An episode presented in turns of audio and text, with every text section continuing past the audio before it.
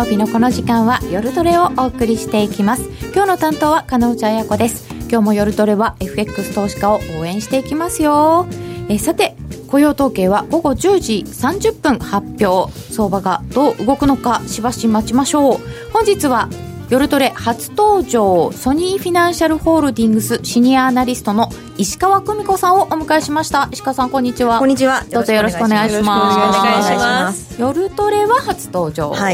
ですが、はい、ラジオ日経的にはもうおなじみかもしれません。ちょこちょこ呼んでいただいてますね。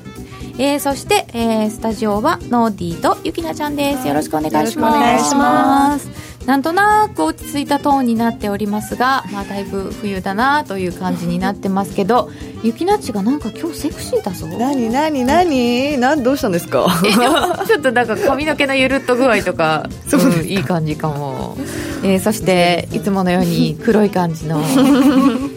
髪の毛がずいぶん短くなったよね改めて。短く。あああの、うん、去年と比べて、うん、確かにそんな感じがする。ね、でも私もどんどん伸びていくから。髪はね。髪はね、うん、えー、石川さん。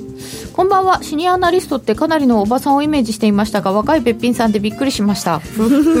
ああいいリスナーさんいらっしゃいますね。そうなんですよ。さて今日雇用統計なんですけどあんまり注目度高くなくなってるじゃないですかずっと、ね、雇用統計って、はい、地位が低下しましたけど、はい、今回はそこそこ？注目？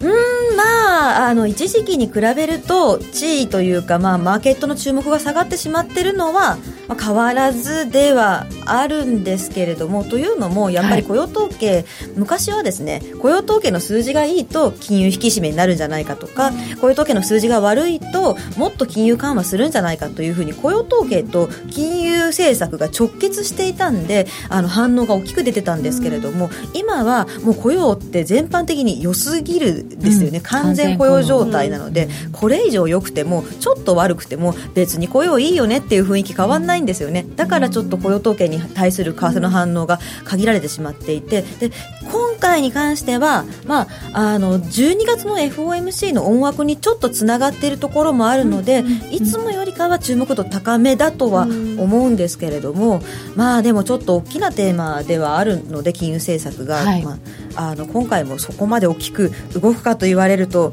まあ、そこまでじゃないんじゃないかなとは個人的には思ってますけれども、ね、前みたいにね、はい、ドカーンと動くことはないかもしれませんが、はい、記憶が、はい。えー、大事に見ていきたいと思います。えー、皆さんのご質問などヤフー違った YouTube のチャットの方にお寄せいただければと思います。随時取り上げてお答えしていきます。みんなと一緒にトレード戦略を練りましょう。それでは今夜も夜トレ進めていきましょう。この番組は真面目に FX FX プライム by GMO の提供でお送りいたしますさて12月に入りましても今年も残すところわずかなんですけれど為替の反応がないっていうお話ありましたけど、雇用統計だけじゃなくて、もう全然反応がないっていうか、ドル円、今年は動いてないですよね。そうですね。動きは小さめですね。うん、特にこの年後半、あの、まあ、最初は、あの、前半はトランプさんの保護主義がわーっと問題になっていて株が落ちてでリスクオフであのドルも円も買われてみたいな流れであのドル円は、まあ、一応下がりましたけれどもね他の通貨に比べると小さい動きでしたし、うん、その後新興国通貨があのメインの相場になってきてしまった時も、うんはい、あの新興国通貨に対してドルと円両方とも買われて、うん、でまた秋になったら今度ヨーロッパの通貨に対する注目が集まってヨーロッパの通貨が下がってドルと円が一緒に買われちゃうのでドル円は小幅な値動きみたいな感じでもうなんとなくですね、ドル円が主役じゃない相場でしたよね、今年は。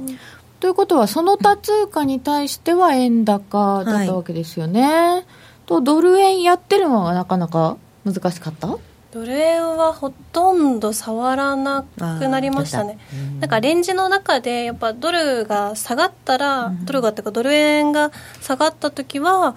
もう今やドルは高金利通貨なのでっていうので、うん。うん、こうスワップ狙いもありつつ、持ってっていうのありましたけど、あんまり積極的にこう値幅を取りに行こうみたいな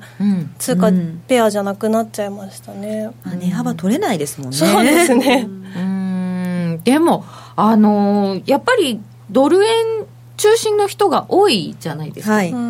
と今年はやりにくかったかなっていうイメージですかね。ね。細かく取るかもしくはもう安いところで買って放置してそれこそ金利狙いでやる方が、まあうまくいった人多かったかもしれないですね、あんまりその、なんていうか、値幅を狙ってドタバタ取引するのも難しかったと思いますね。ね。でもちょっとレンジっぽいから、うん、逆にこう、我慢しててもなんとか戻ってくるみたいな意味で言えば、こう、ま、やりやすい時間もあったのかなと思いますけど。これが得意な人いますよね そう。きっとね。やっぱり。そうですね、うん、人によるっていうところでねトレードのスタイルがやっぱりいろいろあるのでうん、私はコツコツドカンやっちゃうタイプなんで全然向いてなくて今年はドル円はちょっと大変だった？大変だったんですけど初期は。うん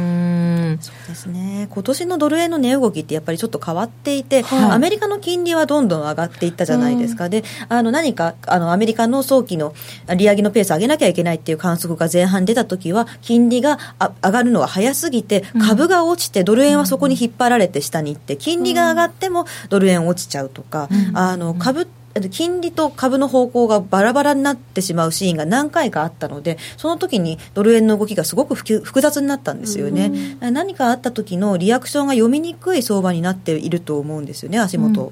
株の反応とは本当に分かりにくくなりましたよね。そうですね。株先物買ってドル円も買ってればよかったっていう時代があったので、はい、そこはちょっとねで株も今年は思った以上に良くないので本当はそろそろ終わる犬年が、うん、犬笑うって言うんですけど、はい、十二支でこういろいろあって、全然笑わないじゃん今年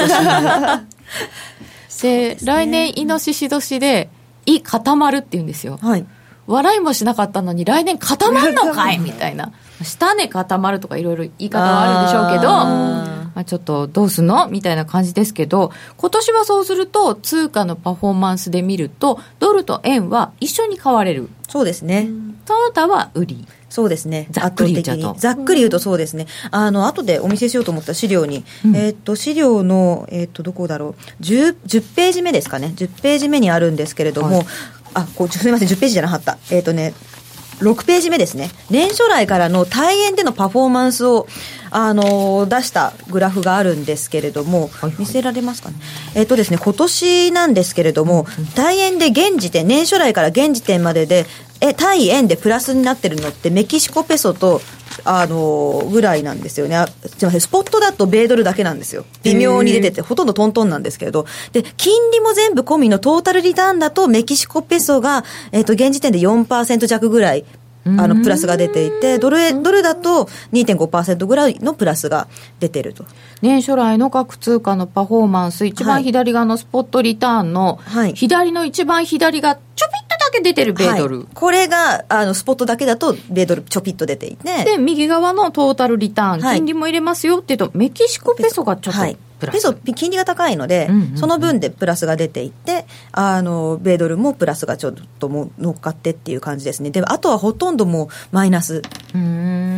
円持ってた方がいいよねっていう。まあ、円でもよ、あの、マイナス0.1%って、これ政策金利の部分の、あの、市場、市中の金利の部分なんでマイナスになっちゃうんですけどね。なんか悲しい現実が。はい、そうなんですよ。なのでもう、ちょっと、今年のパフォーマンス、外貨持ちっぱなしっていうと、なかなか厳しかったと思います。そうですね。はい、で今のこうそれぞれの注目ポイントって、はい、こう新興国通貨今日たくさん伺えると思うんですけど石川さんの得意なところで、はい、まあ、普通に考えるとやっぱりアメリカの金融政策がどうですかっていうのが注目ポイントとしては柱ですか？そうですね。あの正直言ってトランプさんが大統領に当選してから、はい、もうここまでトランプさんの発言にめちゃくちゃ振らされてる相場に変わってしまって、それまではやっぱり金融政策が一番っていう相場だったのが、あの半分以上トランプさんの行動と発言で乱高下するっていう、全く今まで私が為替の世界に入ってから見たことない相場になっていて、あの結構ドキドキしてたんですけれども、やっとここに来て金利の話があの動かす、金利へのその思惑っていうのが動かす相場が増えてきたなっていうふうには思います。っていうのもやっぱりあの金融政策て、うん、淡々と据え置きとか淡々と利上げするとかっていうふうに、はい、あのもう先が読めちゃってる時ってほとんどマーケットを織り込んでしまってるので、うん、何があってもどうせ変わんないんだろうって思ってる時時は全然反応しないんですけれども今回みたいにその利上げの回数の見通しが変わるんじゃないかとか、うん、そういう思惑が働いてくるとあの金融政策に関するニュースでもバタバタ動き始めると、でもトランプさんが別に黙ったわけでも全くないので あの正直言って動く要素が倍に増えたっていうイメージですよね。ああじゃあトランプさんが何か言っちゃってもやっぱり動くんだけど、はい、金融政策もどうするか分かんなくなってきたのでそっちもドキドキ。はい。まあでも次はきっと利上げだよね利下げだよねって分かってたらもうマーケットはあんまり動かない、そうなんですよね。はい、うんでそんな状況で足元考えていただくともう12月年末なのでそろそろもうお休みに入る人も多いのかもしれないですけど 12月相場ってどうですか？えーと、例年もうサンクスギビング終わってからクリスマスまではもう本当にお休みモードに入っちゃうんですけど今年に関しては18、19のあの FOMC に向けてちょっといろいろ思惑相場になってきてしまったので、うん。はい、今年の12月はちょっと忙しめの動きになってますよね、はい、珍しいですね。珍しい、はい、なんかうまくいってる人から冬休みに入っちゃう？夏もなんかうまくいってる人は休むってよくね、はい、聞いてましたけど今回はまだ大きなイベントが残ってるししかも今年は儲かってる人がいない。はいそうなんですよね。もうだからやっぱり最後の勝負をかけに来てる方たちも、うん、プロの方たちも相当多いみたいですからね今年は。なんかヘッジファンドの方々がすっごい今年成績悪いんだって、うん、そうなんですね。プロたちがね、はい。でそんな人たちがね。ね今頑張らないと来年くあの席がないかもしれないので、うん、本当に。大変。クビになっちゃうなんかもう12月に相場に参加するだけで席がなくなるんじゃないかみたいな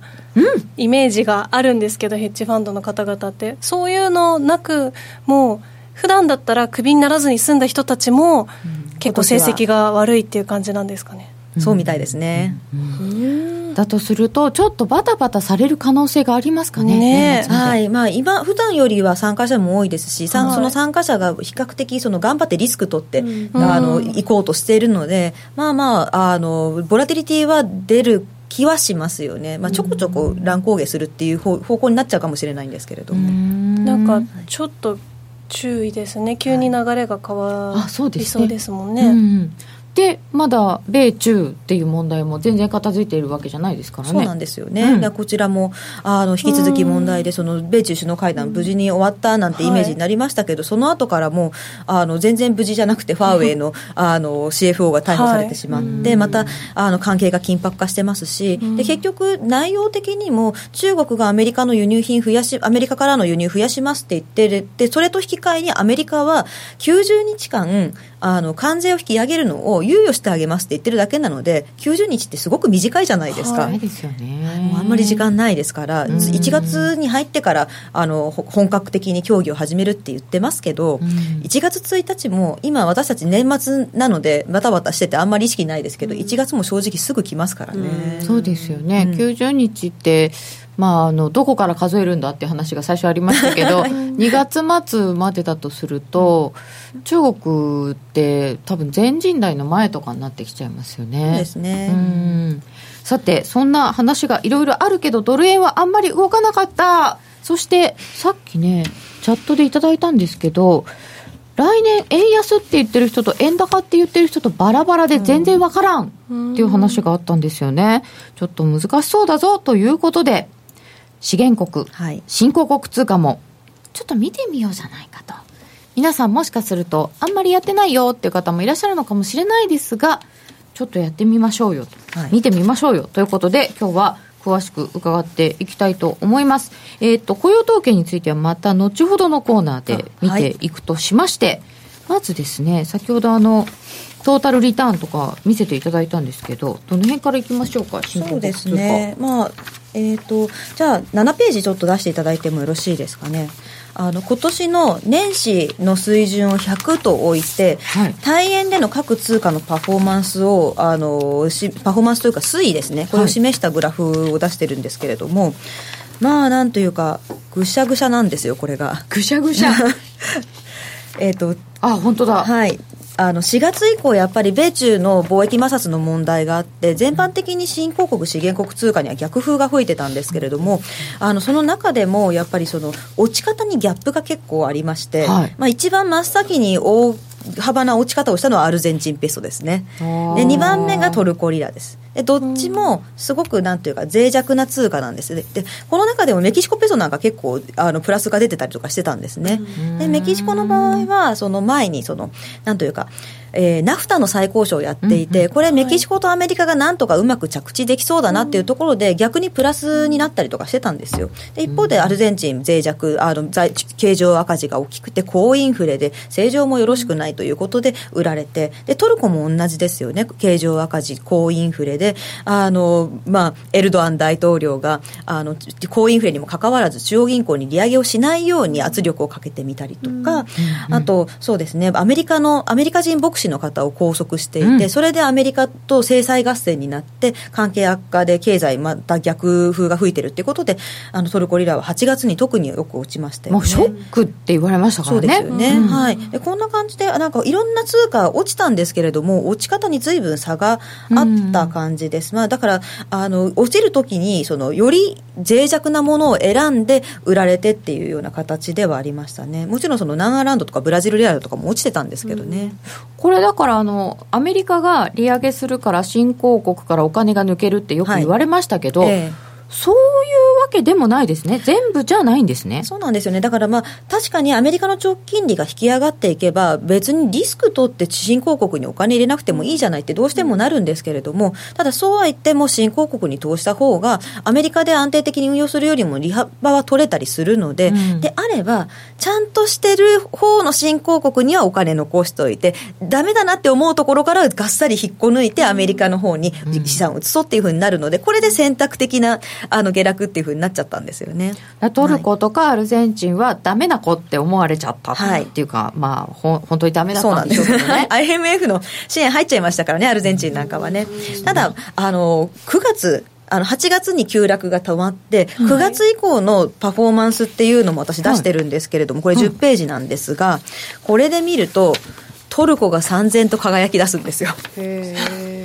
はい、そうですよね、ね、トルコは。はい、あの米国人牧師を返して、でかつ中央銀行がエルドアン大統領のあの圧力に反発して、まあ、しょうがないということで、利上げも敢行して、うん、でエルドアンさんも散々文句は言いながらも、別に中銀総裁をクビにしたりとかせずにやあの黙認したんですね。うん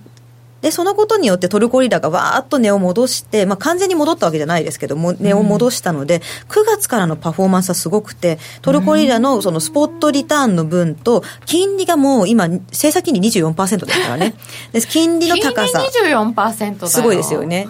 あの、トルコに関しては私、あの、いろいろ資料も用意していて、はい、えっと、19ページにあるんですけれども、今ですね、あの、今つい先日発表された直近の CPI なんかはちょっと下がって21%ぐらいになったんですけれどもちょっと下がりましたちょっとまあでもこれも裏が実はありまして、はい、あのとですね、財務大臣が決めたんです、いろいろ。あの、国内の企業に対して、無理やり物の値段を下げるように命令したりとか、物価の計算に、あの、入れる指標、何を入れるかとかをいじったりとかして、見せかけなんですよ。ずるしてるじゃないですか。はいなので、本当は正確じゃないんですけれど、それでもちょっと落ち着いたんで、まあ、買うほどじゃないけど、別に売らなくてもいいよねっていうムードはちょっと出てたりとかするんですよね。あとトルコの場合、原油安も効いてるんですよ。はい、はい。今、トルコは原油の輸入国なので、トルコとか、あと南アフリカも原油の輸入国なんで、これもプラスに働いてますね。なんでラン、ランアランドも最近はちょっと堅調に推移してたりとかするので、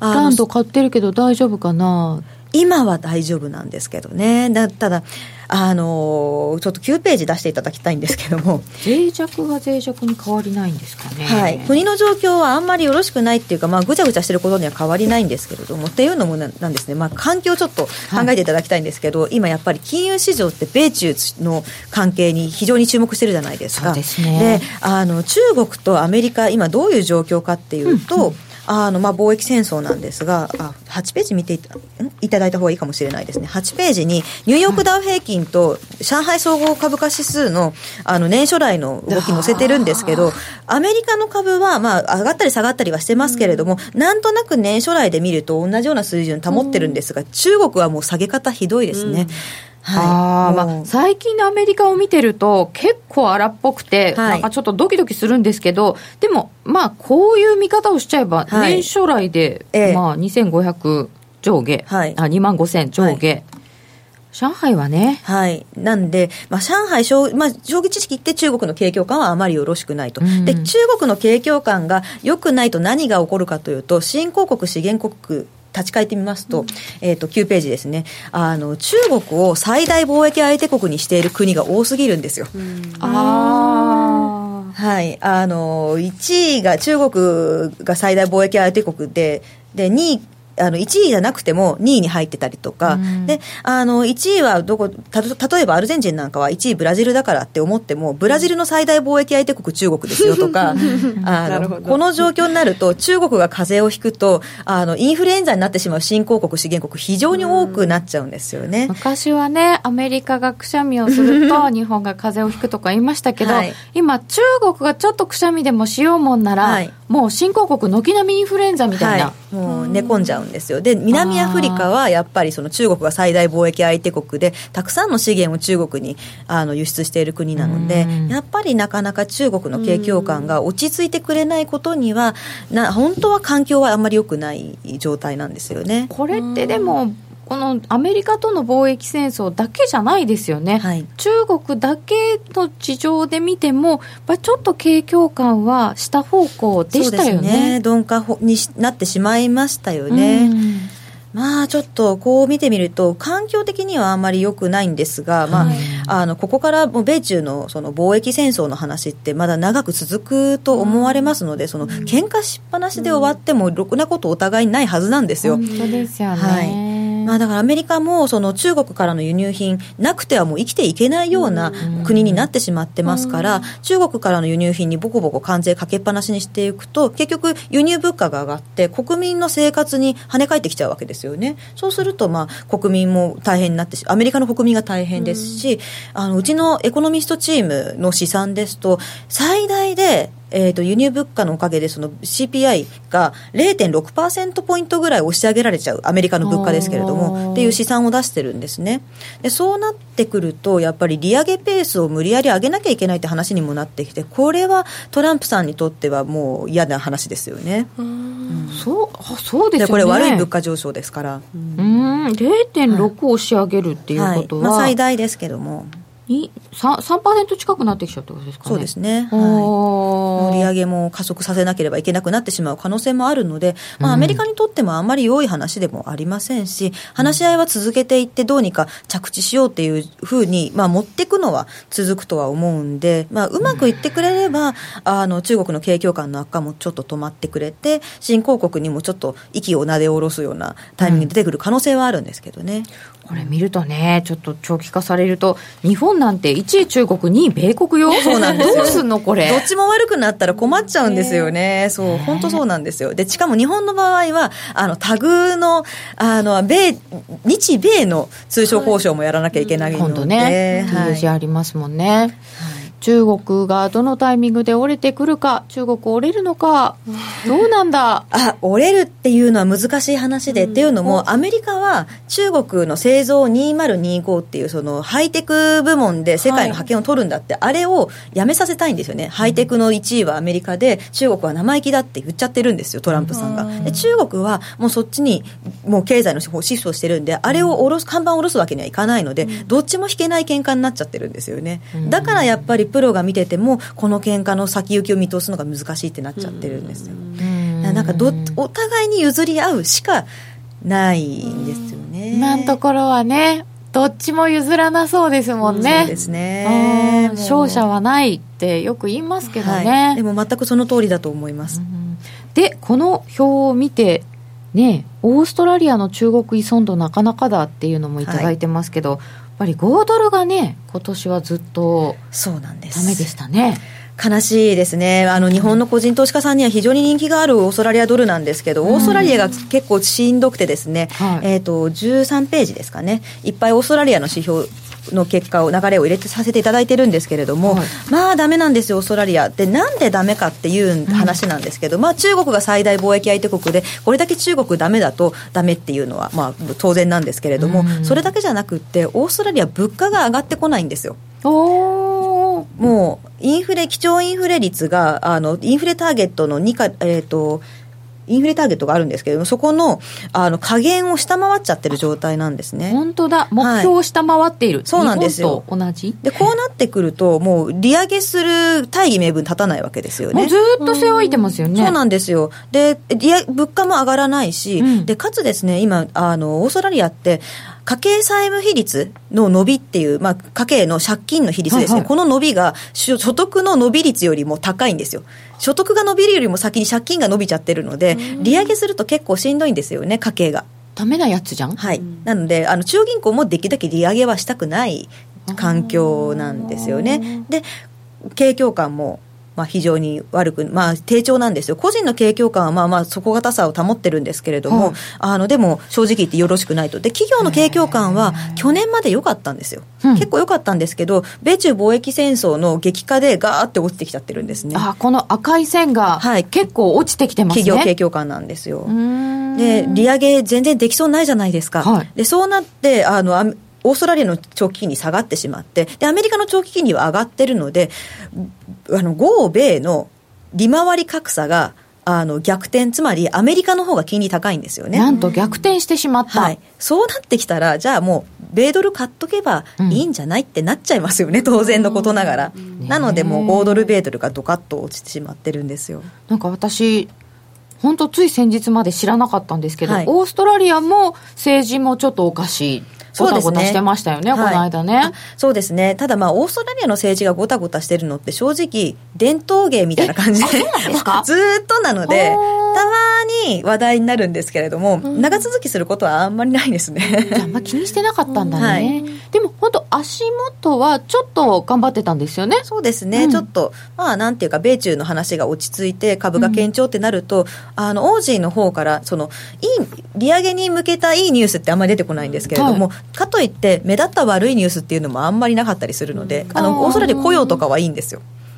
なので、あの、せん、なんというか、消去法では買われやすかったりするんですよね。うん、なんか、リスクはしないみたいな話もして。ですね。あ、でも本当にリスクオン、リスクオフって言ったら、5ドルを売ったり買ったりしてればよかったと思うんですけど、はい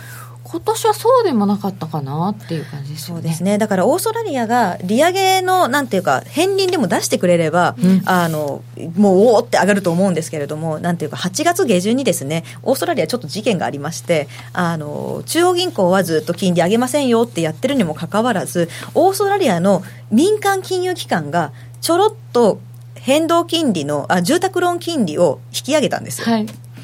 あれがショックであの要するに日本だと住宅ローン金利って短期プライムレートが上がらないと上がらなくて短期プライムレートは政策金利が上がらないと上がらない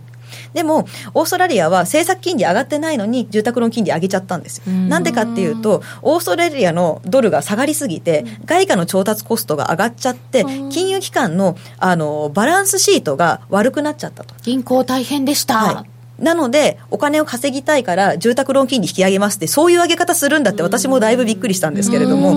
なので、これ、正直言って、マーケットが勝手に引き締まっちゃってる状態、中央銀行は何もしてないのに。そうですよね。はい。で、このおかげで、余計に利上げしにくくなっちゃったんですよね。来年、そうなんですよね。だから来年には利上げかなって言われてたんですけど、もう来年も無理だろうっていうムードになっちゃってます、今は。えー、じゃあ、新興国通貨の中で、石川さん、注目されてるのは何ですか？難しいんですよね、これが。あのもうそうなんですよね。で、今期待が持っているのは、はい、南アフリカが多少ってとこなんですよ。あの、南アフリカは今年政権が変わりまして、ラマポーザ新大統領が入ってきて、で、あの、ズマ政権っていう前の政権が、もう汚職まみれだったんですよね。で、結構財財政もジャブジャブもで、財政赤字がひどいことになっちゃってたんですけれども、新しい大統領は結構ビジネス界でも、あの、働く、あの、すごく経験の深い方だったので、もうこれで南アフリカすごく良くなるんじゃないかっていうムードが年始はわーっと広がってあの本当に昨年末からのあのランドはものすごい上がり方をしたんですよ。ただ、まあ、政権の半分にまだ、あの、新ズマ派の、あの、前大統領派の人たちが半分ぐらい残ってる状態で、で、財政赤字の方の縮小っていうのも、まあ、景気も刺激しなきゃいけないんで、南アフリカって、リセッションになっちゃったんですよ。ね、景気悪くてあんな物価でなんでリセッションっていうか両立してないですよね、はい。まあ、経済結構低調なんですよね、うん、で景気刺激策も打たなきゃいけなくなってしまったので結局財政出動なんですよね、うん、であのこれまでアグレッシブに財政赤字を減らしていくんだっていう目標を最初立ててたんですけれどもそれをこの間の10月の、えーと、見通し中期見通しであのちょっと下方修正しなきゃいけなくなってしまって、はい、でマーケットもああもうやっぱり難しいんだなとかあと、うん、あの財務前の財務大臣がいきなり更迭されたりしたんですよ。結構信頼されてた方だったんですけれどもあの汚職に関わってたという疑惑があって、それで辞任になってで新しい財務大臣も元中銀総裁の方なので信頼されてて全然 OK っていうムードになったんですけれども、まあ、そんなに簡単に財政の問題って解決しないよねっていうのが、今の南アフリカランドをちょっと押し下げてしまう押し下げてるというか重しになっちゃってるんですね。ただまあ時間をかけてちゃんと南アフリカが実績を積んでいかいけば、ランドには買い落ちっていうのはまあ出てくるかなと、金利ももうちょっと上がりそうな感じですし、あのこの間引き上げて、また上げる可能性っていうのもあると。でかつ、そうですね。あの来年の5月ですかね、はい、大統領選があるので、はい、ここでに向けて勝たなきゃいけないので、大統領がもうちょっとあの国のプラスになるような政策を頑張って打ち出してくる可能性というのもあるので、はい、まあ、ちょっとその辺は期待は多少持てるんじゃないかなってとこはありますかね。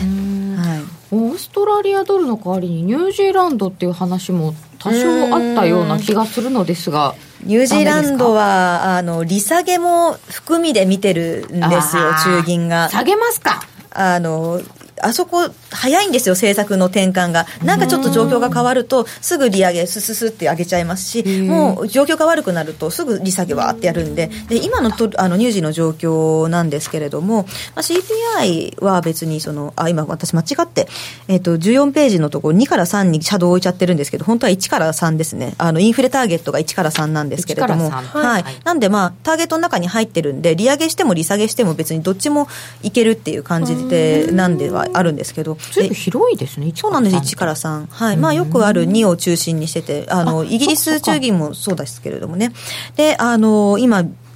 ニュージーランド見る上で一番大事なのって乳製品価格なんですよ。乳価はい。一番最大の企業がフォンテラっていう世界の有数の乳製品の会社なので、うん、乳製品価格非常に大事なんですけど、この乳製品価格がすごく下がっちゃってるんですね。物価指数、GDP、GDT 乳製品価格指数って物価指数っていうのがあるんですけど、これがずっと下がってしまっていて、やっぱりニュージーランドにも物価上昇圧力がなかなかかかんないんですよ。でまあ、景況感も低調なので、まあ、無理してあげる環境ではないっていうのがあって、でオーストラリアとニュージー比べた時ってニュージーランドの方が金利が高かったら買う意味ありますけど、うん、圧倒的にオーストラリアの方があの流通量が多いので、うん、無理して別にリスク取って利上げしないんだったら、うん、ニュージーランドドル買う意味ないじゃないですか。そうですね、はい、そこが難しいんですよね。本当にね、はい、別に無理してそんな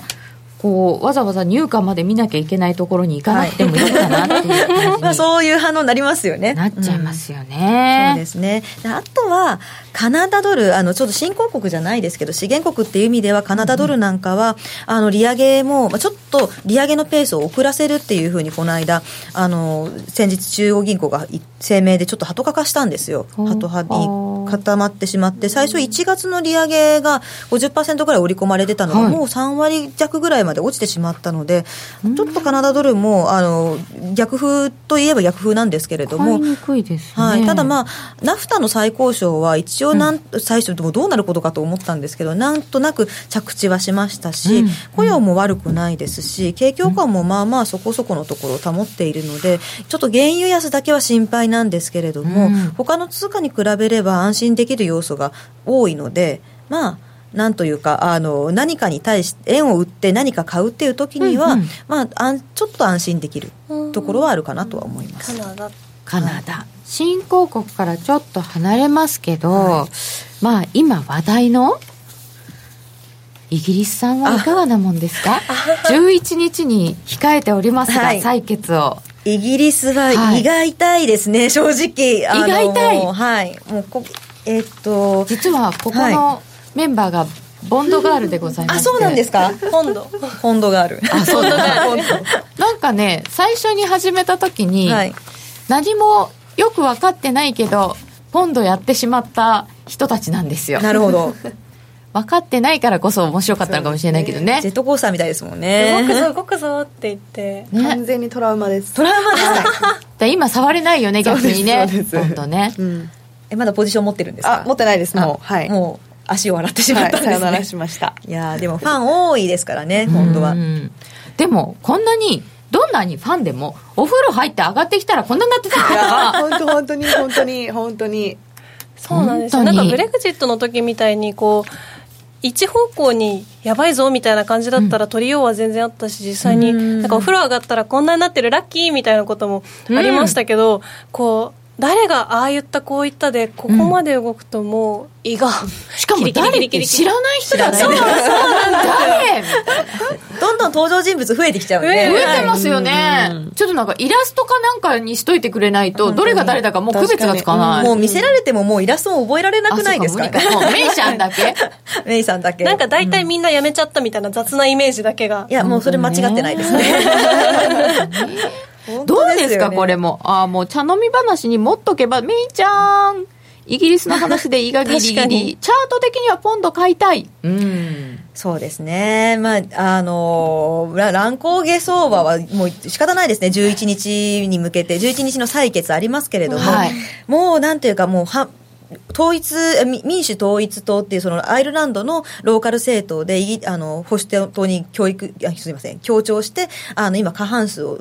会員の過半数を担保しているところも、もうもちろん今、あの離脱案に反発してますし、はい、労働党からあのメイ首相にの方に強調してくるんじゃないかって言われてる人たちは10人ぐらいじゃないのっていう程度ですし、うん、で保守党からの離脱強硬派の造反はもうちょっともうかなり出そうなので、うん、まあ、だから結局反対でがすごい反発が40から100ぐらいは普通に出るだろうと下手すると100超えるんじゃないかっていうふうにその造反へえそんなに？えじゃあ否決される可能性の方がだいぶ高い？そうですね。だからまあ1回は絶対否決になるだろうって言われてます。今だもうあの妥協をずっと妥協案を模索している最中なんですけれども、でそれでなんというかあの妥協案が、まあ、うまくいけばあの本当は12月のその後にある EU サミットで、もう一回メイさんがあの交渉しに行ってでそれをまた持って帰ってきて2回目の採決っていうふうになるんじゃないかなっていうようなことは言われてるんですけれどもただあの先日、はい、あの EU の裁判所のはあの判断で、うん、あのイギリスが一方的に離脱って言ってたのを撤回していいよっていう判断が下されたので、うん、これであの離脱したくない人たちがもう一回の国民投票に持ってきたがってるんですよ。でそのために合意なき離脱は嫌なんだけどあのもう一回国民投票やりたいからあの本当は強調メイさんに強調しようと思ってた人たちがやっぱやめたって結構なってる風なんですよね。この間のが結構後押しになっちゃったんですね。そうなんですよ。でこうなってくると本当にメイさんが辞めさせられる、うん、あっていうの説とか、まあ、国民投票2回目やるとかそういういろんなシナリオがボコボコボコって生まれてるので正直どうなるか誰にも読めないっていうあのどうなるっていうその分岐を意識しておくのは大事なんですけれども、はい。まあ、いずれにしてもポンドと取引する方から見てみれば、まあ、乱高下は避けられないですよね。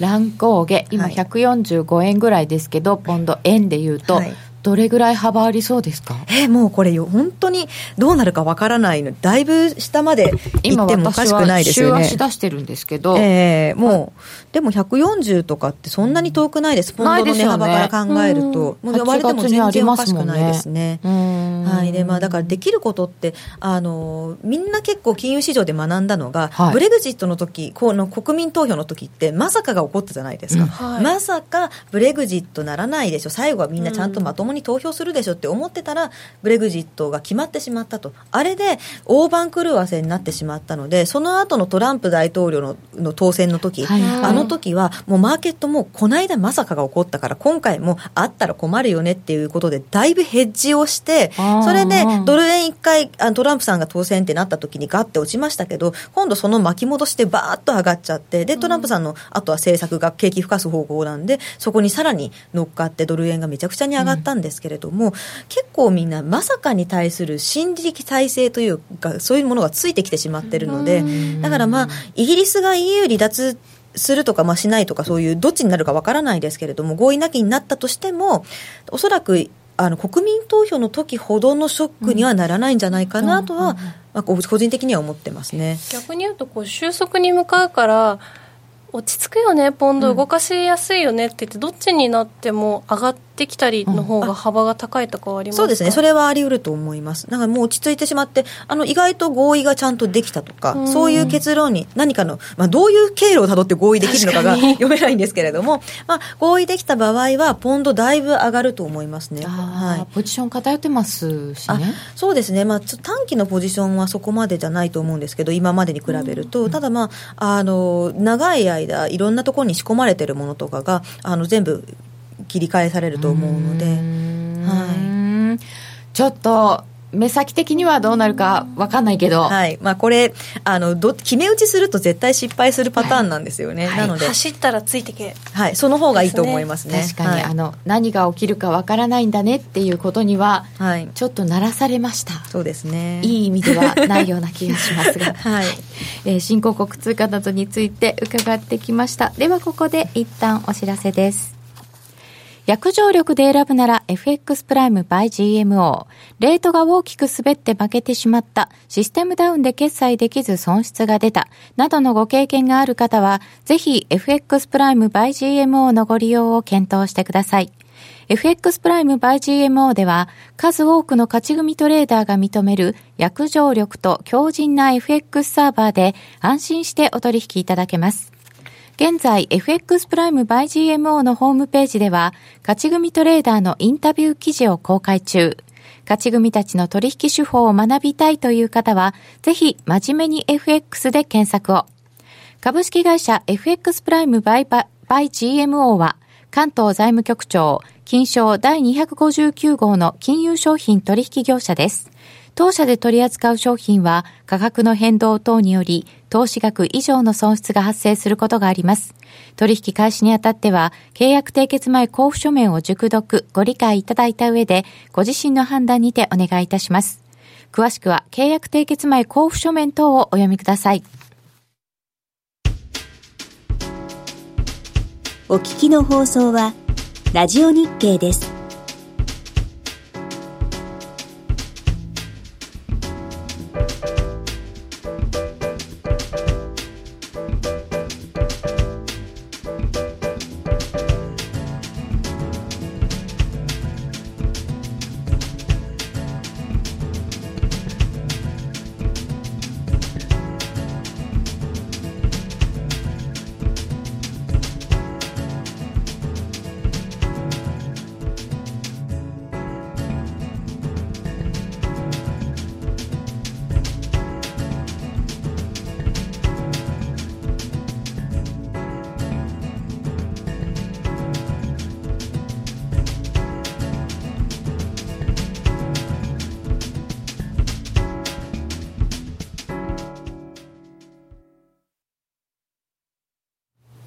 さて、本日はソニーフィナンシャルホールディングスシニアアナリストの石川久美子さんをお迎えしてお送りしております。雇用統計の夜トレ、そろそろ雇用統計のお話していかなければいけませんね。みんなで予測、今夜の雇用統計10分後はどうなる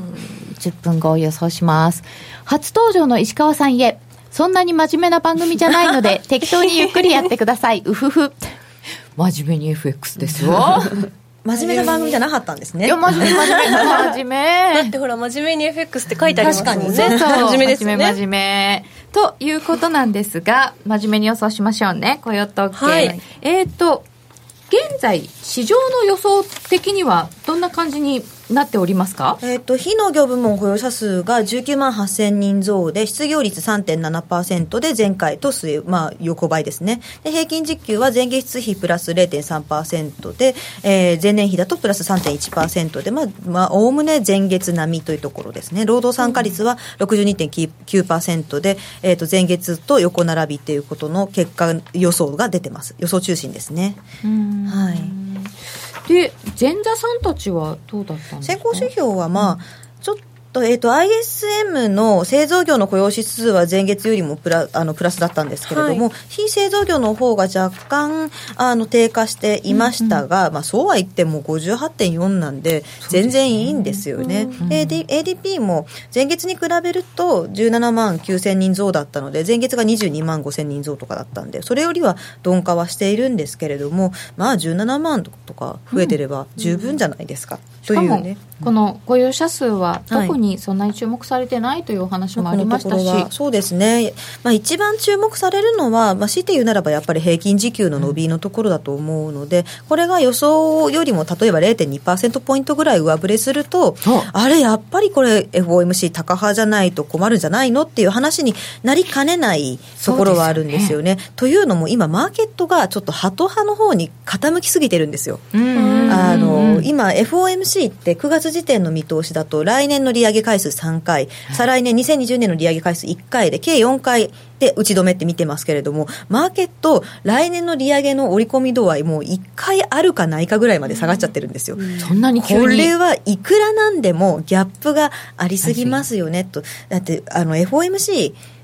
9月の時点では中立金利をちょっと引き上げてるんですよ。うんうんうんで、それにもかかわらず、来年の利上げ、まあ、3回を2回にすることとか、まあ、あの、3, 3回を2回にして2020 20年を1回を2回に増やすとか、うん。まあ、1回、1回21年までもう1回利上げやるとか、そういう可能性は、はい。それはできると思うんですけれども、うん。いくらなんでも3回を1回にするっていうと、これまでの見通し何だったんだって話になるので、そうですよね。ちょっとマーケットがやりすぎな感じがするので、もし今回平均時給がはい。市場予想よりもちょっと0.2ぐらい上だった場合は、ちょっとその修正のドル買いっていうのが出てくる可能性はあるかなとは思います。0.2%って。ねね0.3今。まあ3.3あの前年比3.3以上になって前年比の方ですね、はい。今私も一瞬え0.3から0.2%上がったらって 前月比で考いやいやえちゃってすいません。あのえでもパーセントポイントです3.1ねから3.3でも結構な時給ですよね、そうですね。はい。なので、まあ、やっぱり、マーケットの方が自分たちがちょっとやりすぎたかなっていうふうに修正するきっかけにはなると思うんですけれども、まあでも雇用統計、そこまで派手な数字、ここのところ出ていないので、うんまあそこに過度に期待するのはあれなんですけれども、ね。まあでもどっちかっていうと,、えー、と弱い方で見てるので、はい弱いと、やっぱりもっと弱気の方に傾いちゃうかもしれないですね。時給がちょっと強く出たりすると、そっちの反応の方が大大ききくなりですね。はい。ということを伺った上で10分後はどうなる？今112円の87銭ぐらい、これあれですよね。いつもの通りですけどちょっと発表前に動いてきてる感じですよね。ちょっとドル高方向ですよね。113円には乗らない4ぐらいなところで来てますけどじゃあ10分後はどうしましょうかね。22時30分から40分の間でドル円上の人。え？え？下の人？はい。うんあここで採決するんですね。あまだ決めてないの？まだ決めてないの？決めてないの？えノノーディはどっち？微妙にしたノーディは微妙に下。微妙に下？なんか横とすごい悩んでるんですよ。横ぐらいな下。うんなんか昨日横下？横ぐらいの下私はじゃあ、あの、期待を込めて修正するチャンスになってほしいなってことで、ドル高の方にかけましょう。うん。はい。西川さん上でおー大口のオーダーが消えて乱高下どっちも借りに行く予想。あ乱高下予想ね。えー、私はねえー、どっちにしようかな。私下で行きますわ。大体事前に上行ってると下行くっていう感じでかなでさんそれですよね、うん。ゆきなちゃんどうしますか？横あー横。横できました。材料にならないパターン。はい。今回は一番よくあるやつ。あそうどっちか行っても10分後には戻ってきちゃうとか多いようん。そうですね。そうなんです。あーあんまり動かない予想が多いですけど、皆さんはどう ?10 分後、微妙に上、ドル高になるといいな。ん。原油上げてるからドル安でしょう。ビックスどうしたん？え、ビックスビックスなんか動いてるんですか？ビックス、ビックス。動いてますか？なんかの予兆かなそんなに動いてるんですかね？うーん。ちょっと今見れ見れないのが残念ですね。そんなに、あ、22.25、プラス1.51。22とリスクオフっぽい感じ、うーん。ああ、そうですね。そうそう。動き出して乗るしかない。うん、そうなんですよ。で、113円を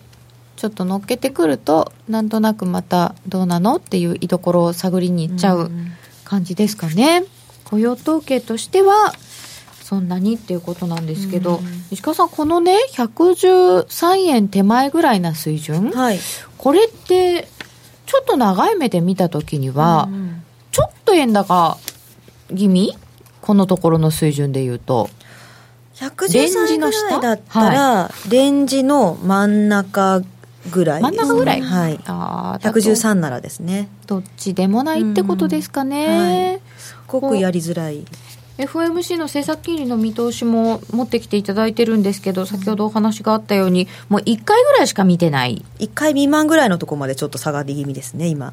ちょっとさすがにこれはないですよねっていう感じなんですよ。それって、もうもう景気良くないですよ。失速しますよっていうことですよね。そこまで悲観してる人たちが多いんですけど、ただよく考えてみれば FOMC 今これまで利上げしてきてるので、うん。景気本当に悪くなったら利下げできるんですよ。うん。そうすればちょっと落ち着くじゃないですか。アメリカ本当は本気出せば、アメリカはね、はい。そうなんですよね、はい。他はできないんですけど、はい。アメリカは利下げできるんですよね。そうなんですよ。うんだからそんなにアメリカがの景気がいきなり崩れるかって言われると、うん。実はちゃんとなんとかなるっていうところはあるので、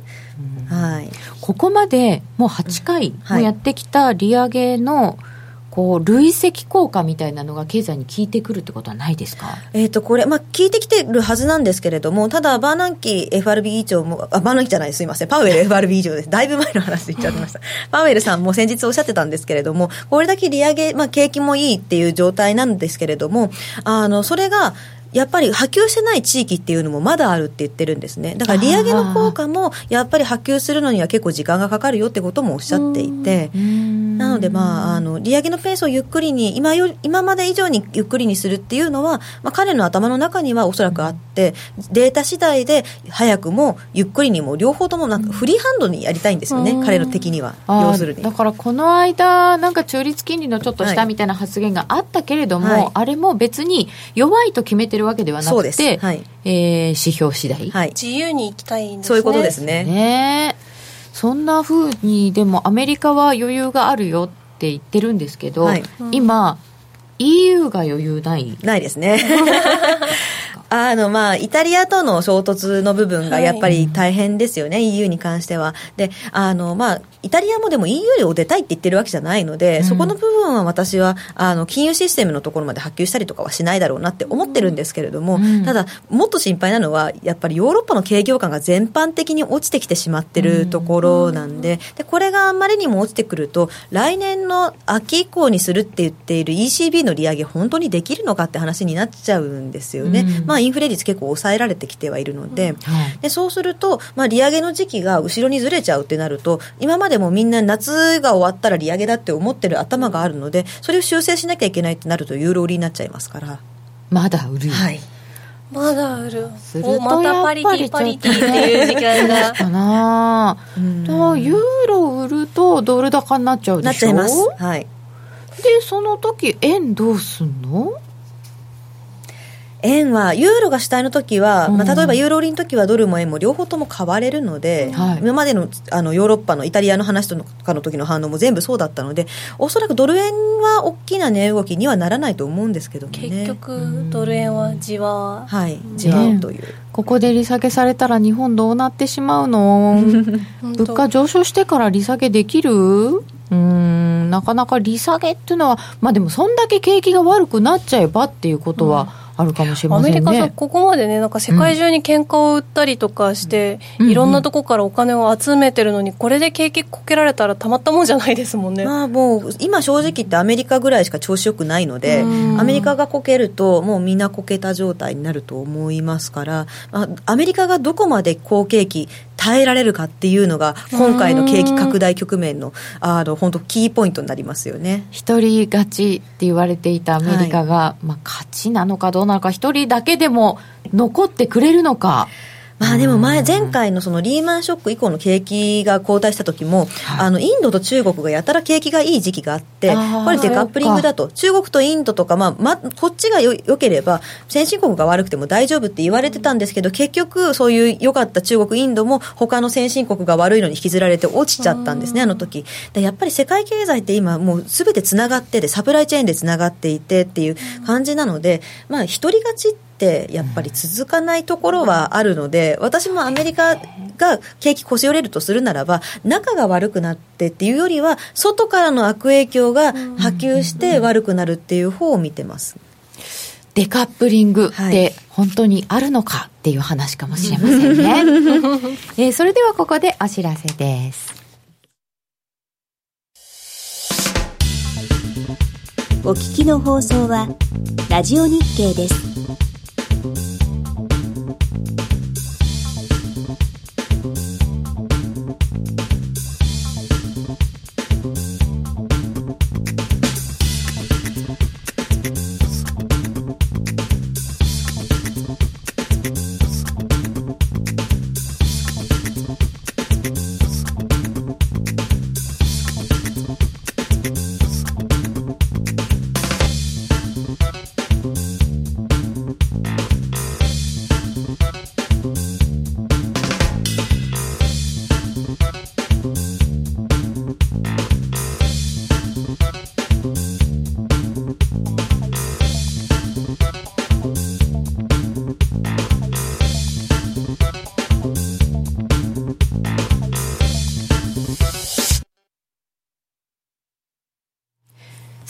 雇用統計の夜トレ今日は石川久美子さんにお話を伺っております。ADP 悪かったから逆にいいかも。ああれよく逆になりますよね。そうですね。なってましたね。悲鳴の準備はよろしいですか？悲鳴が上がるかどうか。マクロンがここまで落ちぶれるとは。あそうだね。そね。それもありましたね、はい。えーデカップリングリカップリングなんて話もありますけど、はい。アメリカが一人勝ち続けられるのかどうか。今日の雇用統計は、えー、大体予想が19万8000人の増加ぐらい失業率3.7%、平均時給で、えー前月比0.3前年比3.1%の伸びぐらいだそうですがこれがもしもちょっと上振れるとどうかなっていうところですね。FOMC に向けてちょっとドル買い戻しっていうふうになるかもしれないですね。石川さん、はい。ちょっと戻してほしいということで上っていう。はい、期待で。はいそんな期待をはい。持ちつつ現在のところが、えー112円の88銭ぐらいとなっておりますよ、えー10分後予想をみんなでしてみましたけれども、えーそんなに動かないかなっていう予想にも最近はねね。なっちゃいますけどね。あの雇用統計、まあ、今回これを下敷きにして次の12月の FOMC でその先の話をどういうふうに言ってくるかですよね。FOMC ですね、うん。まあ、2019年以降の利上げの回数のところですね、まあ、もうあの先ほどからお話している通り、バーナンキさんじゃない、また間違ってますね、パウエルさん、なんでバーナンキさん、久しぶりに私言ったぐらいなんですけど、パウエルさん、やっぱりフリーハンドを取りたいはずなので、データ次第っていうふうに言ってくると思うんですけどね、記者会見の時も。パウエルさん、はい。どれぐらいこう強い調子で言ってくるのかなとか、ね。いろいろ興味はありますけど雇用統計、えー現在のところは、えーちょっといいかなっていうような予想になってるでしょうか、えーさてこの番組は真面目に FXFX プライム by GMO の提供でお送りいたしました。この後は雇用統計の発表です。ユーストリームでの延長戦で詳しくお伝えしていきます。